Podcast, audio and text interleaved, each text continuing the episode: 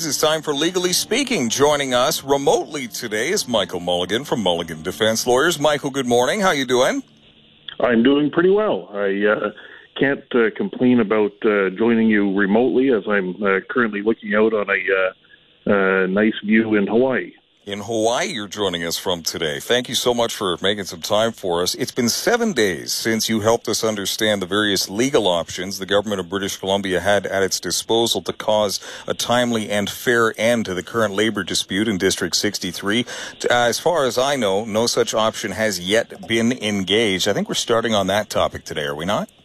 Yes, uh, and I think some of the history of that section is important, and it uh, I think informs why it hasn't yet been uh, triggered. And we spoke last week about the provisions of Section 72 of the Labor Relations Code. And that's the section of the Labor Relations Code that permits a service to be designated as an essential service uh, so as to require some minimal level of essential service to be provided. And it's part of the managed strike regime we have in British Columbia. Um, it's this provision that would prevent, for example, um, all emergency room nurses from going on strike or the fire department from going on strike. And the language which is in the section speaks about um, preventing a uh, something which would pose a danger to the currently health, safety, or welfare of the residents of British Columbia. Um, and that particular language has changed over the years and it's part of the uh, flip flop that occurs in uh, BC labor relations each time the government changes uh, uh, between the NDP and the uh, alternative to the NDP, Liberals or Social Credit or whatever it might have been in the past.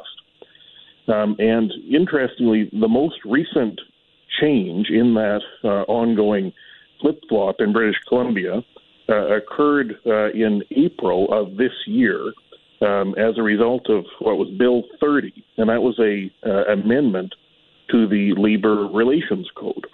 Uh, and uh, people may recall that one of the sticking points uh, in the package of proposed amendments this year um, included a proposal to permit the certification of unions without the benefit of a secret ballot. Yes. Uh, the current government wished to move to a method that didn't involve a secret ballot, and the the Green Party said, we will not support you if you keep that in. So that got removed. But one of the sections uh, that did get amended uh, was, in fact, the section that we spoke about, the Section 72 of the Labor Relations Code. Up until that bill this April, that language that talks about um, safety and well being of British Columbians also included language that made it an essential service for this the provision of educational programs for students and eligible children under the School Act. Uh, that was, until April, that new legislation expressly um, designated as an essential service. Wow. So hold on, just to make sure I'm understanding this correctly, the BC NDP government only a, sm- a, short number of months ago changed the law to remove the explicit definition of provision of education as a provi- as an essential service right before all this happened?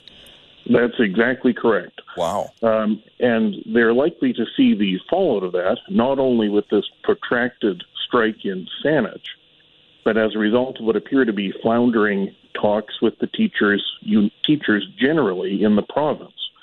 So we may see real impact from this uh, over the coming uh, months, uh, as there are likely to be further labor disputes involving exactly this.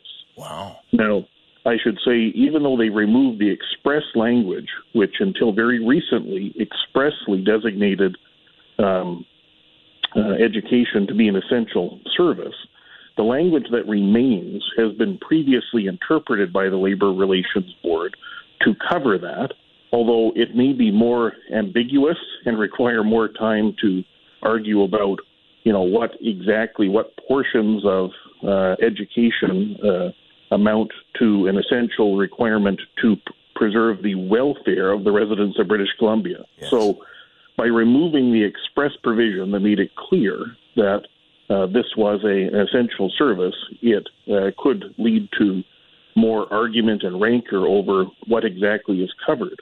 But as you'll recall, to trigger any of this, the first step would either be one of the parties, and only the employer would do this, asking a labor relations board to investigate it, or uh, after that report is prepared or on his own initiative, um, the minister, uh, Harry Bains, would need to take action to designate uh, the service as an essential service. Now, here is the real politics of it. Uh, Harry Bains' uh, background, um, it's on the BC government webpage, included uh, his qualifications include 15 years as an elected officer of a steelworkers local. Uh, and so you might imagine how it is uh, that uh, somebody with that background, who just introduced the legislation to remove um, education as an essential service, would be entirely unmotivated uh, to engage the provisions that remain, even though uh, previous decisions indicate uh, that it, would uh, still amount to an essential service. And if the minister refuses to act, the provisions are never being engaged, uh, and that is why uh, we're now in week three of this strike. I find it shocking, Michael, and I must profess my ignorance. I was not aware that the legislation was amended within the last year to remove the explicit mention of education as an essential service right before all this happened. I'm, I'm reeling to hear that. Yes, and that amendment, of course, was introduced by the minister, Harry Bains. Yes. So you have to ask yourself, uh, somebody who introduced legislation only recently to remove this as an essential service this year, uh, somebody whose background is as a uh, elected member of a uh, steelworkers union, it's perhaps not at all surprising uh, that the government has uh, taken uh, no action uh, to put an end to the uh, continued strike. Indeed. What else do we want to say about this file before we move on to the next story? Because this is an important one. We're still following it actively. Well, I guess I would say this is likely to have much bigger implications in the uh, months to come because the negotiations with the uh, teachers province wide appear to be floundering, I think, to put it nicely. Indeed. So this is likely to be a problem that's going to uh, potentially engulf the province generally. And the big background there, of course, right, is you have a um, you have a provincial government, w- which is uh, essentially their core of support are these unions, um, and the government now is in the position of acting as the employer. And you have a large group of unions, including transit workers in Vancouver, the Saanich uh, support workers, and the teachers province wide, all of whom, no doubt, given the change of government, um, all are hoping for uh, some substantial improvement uh, in their uh, pay and benefits and so forth uh, as a result of the change of government. I suppose some people would say elections matter, they have an impact. Um, and one of the impacts here is that we have a, a government uh, that is politically aligned with the groups who are um, seeking improved pay and uh, benefits, uh, and have just engaged in that decades long swinging back and forth of the labor relations code to expressly remove education as an essential service. So we're likely to be in for um, some protracted labor disputes, in part because we have a uh, government which is in this position of being supported by these very unions now acting in the role of the employer, uh, but still uh, needing to maintain um, sort of general support if they ever wish to be uh, elected again, because uh, even though unions form the core of their support, they're not getting elected uh, on the basis of the union vote uh, alone. Indeed. and if you have people not able to ride the bus and kids not in school, that's going to have a long term political impact. I want to take a quick break here. It's Legally Speaking on CFAX 1070. Michael Mulligan from Mulligan Defense Lawyers joining us remotely. He's currently in Hawaii at the moment, offering us the benefit of his analysis and experience. Folks, I didn't know that, that it was removed as an essential service explicitly mentioned. I, I think Michael's absolutely right. Quick break. We'll continue our coverage in just a moment.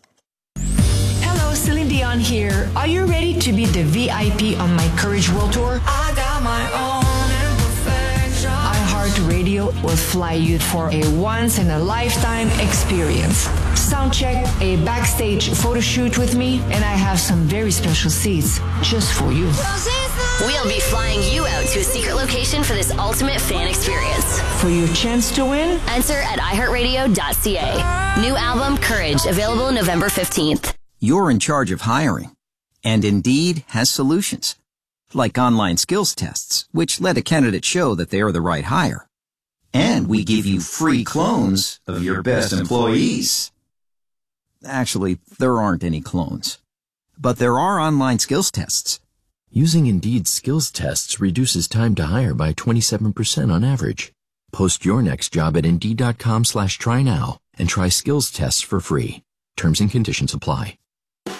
Finding space in the fridge around the holidays is always a challenge. Well, Thrifty Foods has made it easier. Reserve your fresh turkey online and pick it up at the store at a time that's convenient for you. Just choose from fresh Canada Grade A, Alex Campbell Signature Series Traditional, raised without antibiotics, or organic varieties. Hurry before they run out. Place your order today at thriftyfoods.com slash pickup. Last day to reserve a fresh turkey online is Wednesday, December 18th. Thrifty Foods. Be merry, eat happy. Okay, deep breaths. I am. Breathe deeply.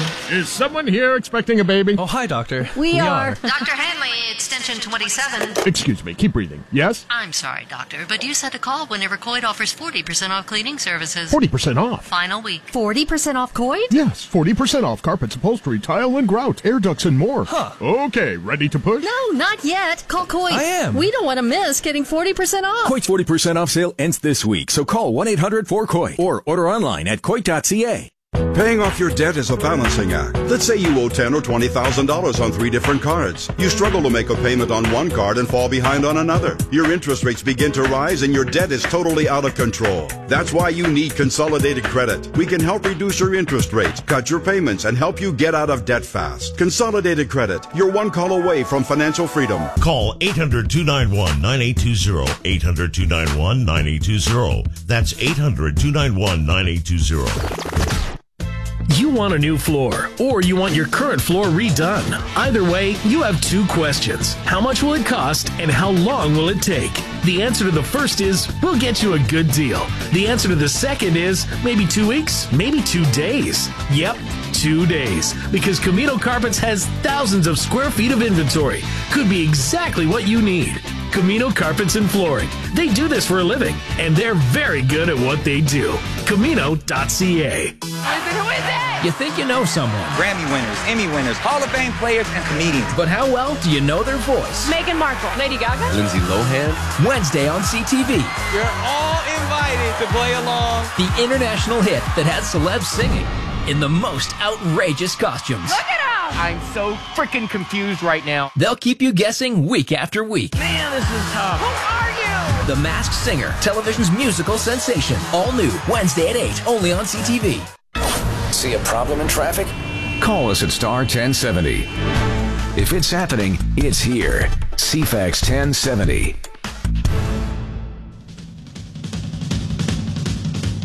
This is Adam Stirling on CFAX 1070. And this is Legally Speaking with Michael Mulligan from Mulligan Defense Lawyers as we continue our conversation. Some good news on the legal aid front, Michael Mulligan.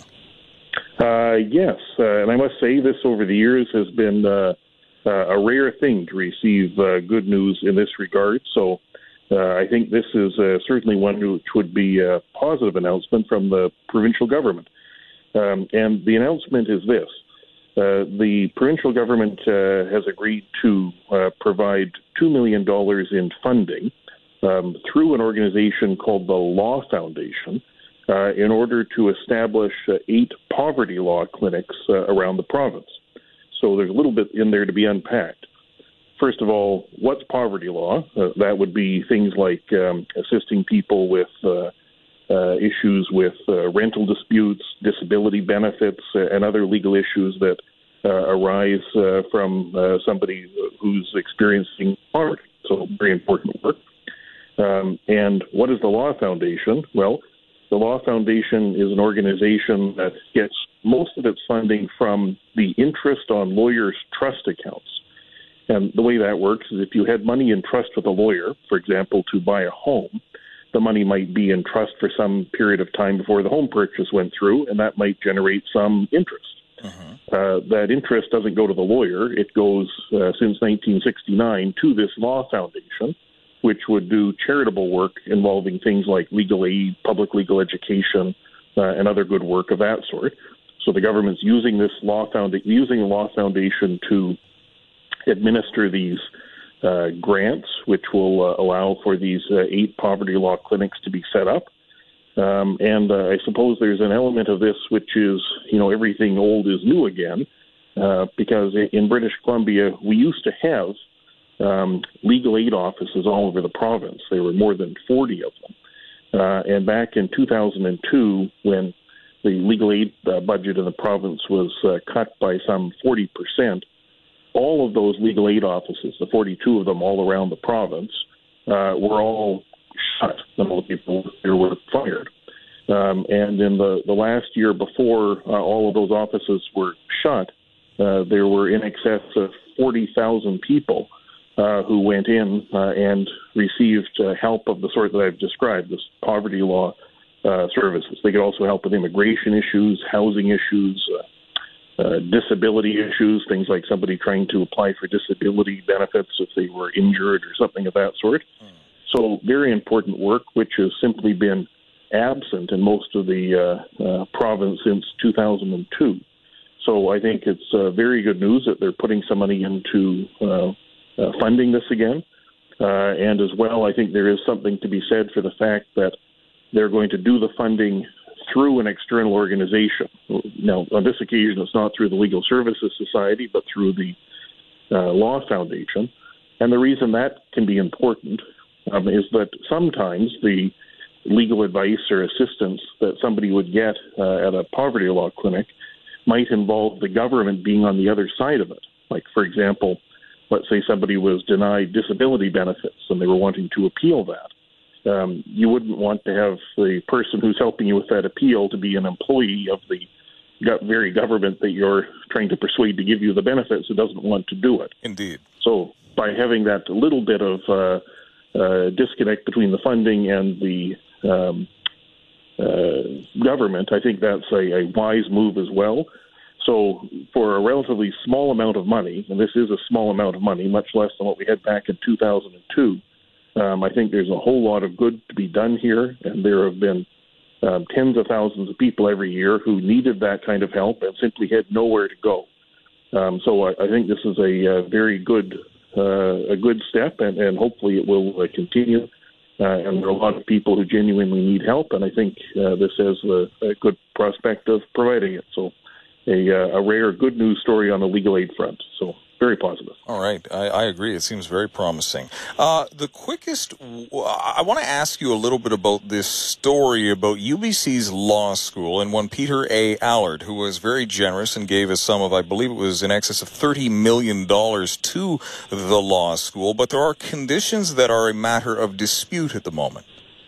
Yes, that's true. So this was a, a very generous gift to Stelamate. He, he was somebody who was a graduate of the UBC Law School. Um, and just a, a few years ago, in 2014, uh, he made what amounted to the, the largest donation to any law school in Canada. He, he gave the law school $30 million, which helped provide scholarships and I think helped them construct a, a whole new building over there. Now, I must say, in terms of um, uh, how somebody, one of the terms of this was that uh, there be uh, his name uh, appear on the degrees granted by the university. They, they renamed the law school the Peter Allard uh, School of Law. Mm-hmm. I think even his middle initials in there. Um, and the terms of the gift included uh, that his name appear on the degrees granted by the university.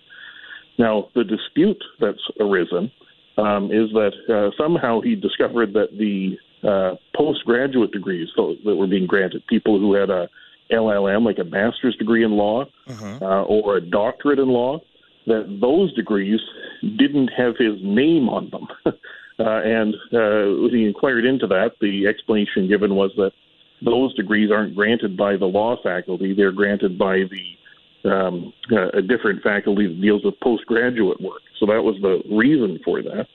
So he decided to uh, take that to mediation or arbitration the arbitrator ruled against him. Said no, the school didn't have to put his name on those degrees because the law school doesn't grant them. It's another faculty that grants those degrees.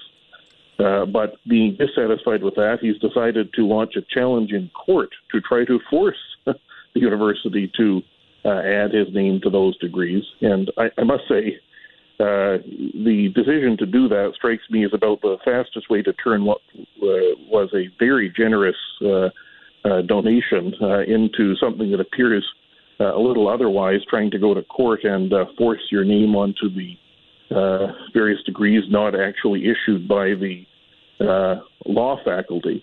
And that uh, caused me to sort of wonder about the, the broader question about um, gifts to universities and, and whether we ought to have things like naming rights uh, sold effectively, because this doesn't appear to be a circumstance where sort of the university, in gratitude for the uh, very generous gift, uh, decided on their own initiative to uh, rename the building or put a picture up or, or do something to recognize a very generous gift. But it now appears to be a contract contract dispute uh, involving what exactly was to be provided in response to the uh, money that was provided. So it's starting to look a lot more like a sponsorship agreement for an arena, and a little bit less like a uh, like a gift that it might have originally appeared to have been. All right, interesting. So um, again, the courts will make a, a, decision potentially on that matter in due time. But for the moment, we uh, we don't really know what the answer to the question is yet, do we? No, we'll, we'll wait and find out. I'm, I'm just hoping that uh, you know we don't have Dunkin' Donuts or anything else uh, sponsor the uh, law school over in Victoria with some similar condition that their name appear on every degree. Now, uh, I may be mistaken, but I do believe that it is a matter of university policy that the name of any corporate entity is prohibited from being affixed to any either food outlet or similar undertaking within the ring of UVic itself. But I, I would I would leave that one to the lawyers. Sure, I, I suppose we'll have to wait and see until Dunkin' Donuts shows up with the offered thirty thousand, thirty million dollar gift to construct some new building. Perhaps that uh, policy will be rethought. All right, and uh, this is an interesting one because it pertains to the representative for children and youth in British Columbia and the need to be able to access records to carry out the duties of that office. What's the story? Yes. So British Columbia has this representative for children and youth, and they serve essentially as a uh, watchdog, largely with respect to how the Ministry of Children and Families uh, operates, but their mandate isn't restricted to that. Uh, and they're designed to ensure that uh, children are being treated properly for the representative for children and youth. Um, now, this representative for children and youth uh, was interested in doing a uh, report about legal representation for children and youth in the context of um, family law disputes. So that would seem like the sort of thing that the representative for children and youth might uh, spend their day doing. Mm-hmm. Uh, in any case, uh, the representative uh, made a request for uh, information in the possession of the uh, British Columbia Attorney General's ministry about that funding so that they could prepare their report. and in fact, the legislation that sets up the rep- representative for children and youth uh, expressly provides that they have the right to information in possession of a public entity. So one would have expected, given all of those things, the Attorney General's ministry to turn over the information so that the representative could prepare their report. Uh, but instead of doing that, uh, the Attorney General's ministry desi- decided to try to resist uh, turning over the information uh, to the uh, representative, arguing that they had no business preparing this sort of a report uh, and in fact decided to litigate the matter, going off to uh, the BC Supreme Court, uh, trying to uh, avoid having to turn over the information that the representative for children and youth wanted. Uh, the judge on that application had none of it. And ordered the information requested to be turned over so that the representative can prepare their report. Um, the, the bigger takeaway there, I think, is one of sort of the attitude and approach to these things. And, and you would hope that the, the government's knee jerk reaction to requests of this sort wasn't to do whatever they could in their power to try and prevent uh, the information from being provided. Uh, that, to my mind, just seems like a poor use of resources and contrary to the spirit of these things. Uh, when you have somebody whose uh, express purpose is to make sure that children and youth are being treated uh, properly, including in the justice system, uh, you would hope that the approach would be provide whatever that person wants to prepare that report and not try to use whatever legal argument you could come up with uh, to resist doing that. Because, for heaven's sakes, wouldn't that money be better served or better used uh, helping children and youth uh, rather than litigating whether you need to give uh, information uh, to their representative uh, to prepare the report? Well, indeed, litigation is often necessary, yet it is not always the highest and best use for those tax dollars, Michael. So I, I doubt there are many who would disagree with you on that. Including the judge. Including the judge. Uh, thank you so much, as always, for joining us from uh, from the island of Hawaii today. Uh, we'll see you next week. Thank you so much. Look forward to it. All right. Thank you so much, as always, for offering us the benefit of your analysis and insight. Michael Mulligan with Mulligan Defense Lawyers every week here on a Thursday on CFAX 1070 as we enter the second half of our second hour. I look forward to this segment every week. I learn at least one new thing, at, hopefully once a week. I, I try to learn new things every day, but today is a day that I learned something I did not know.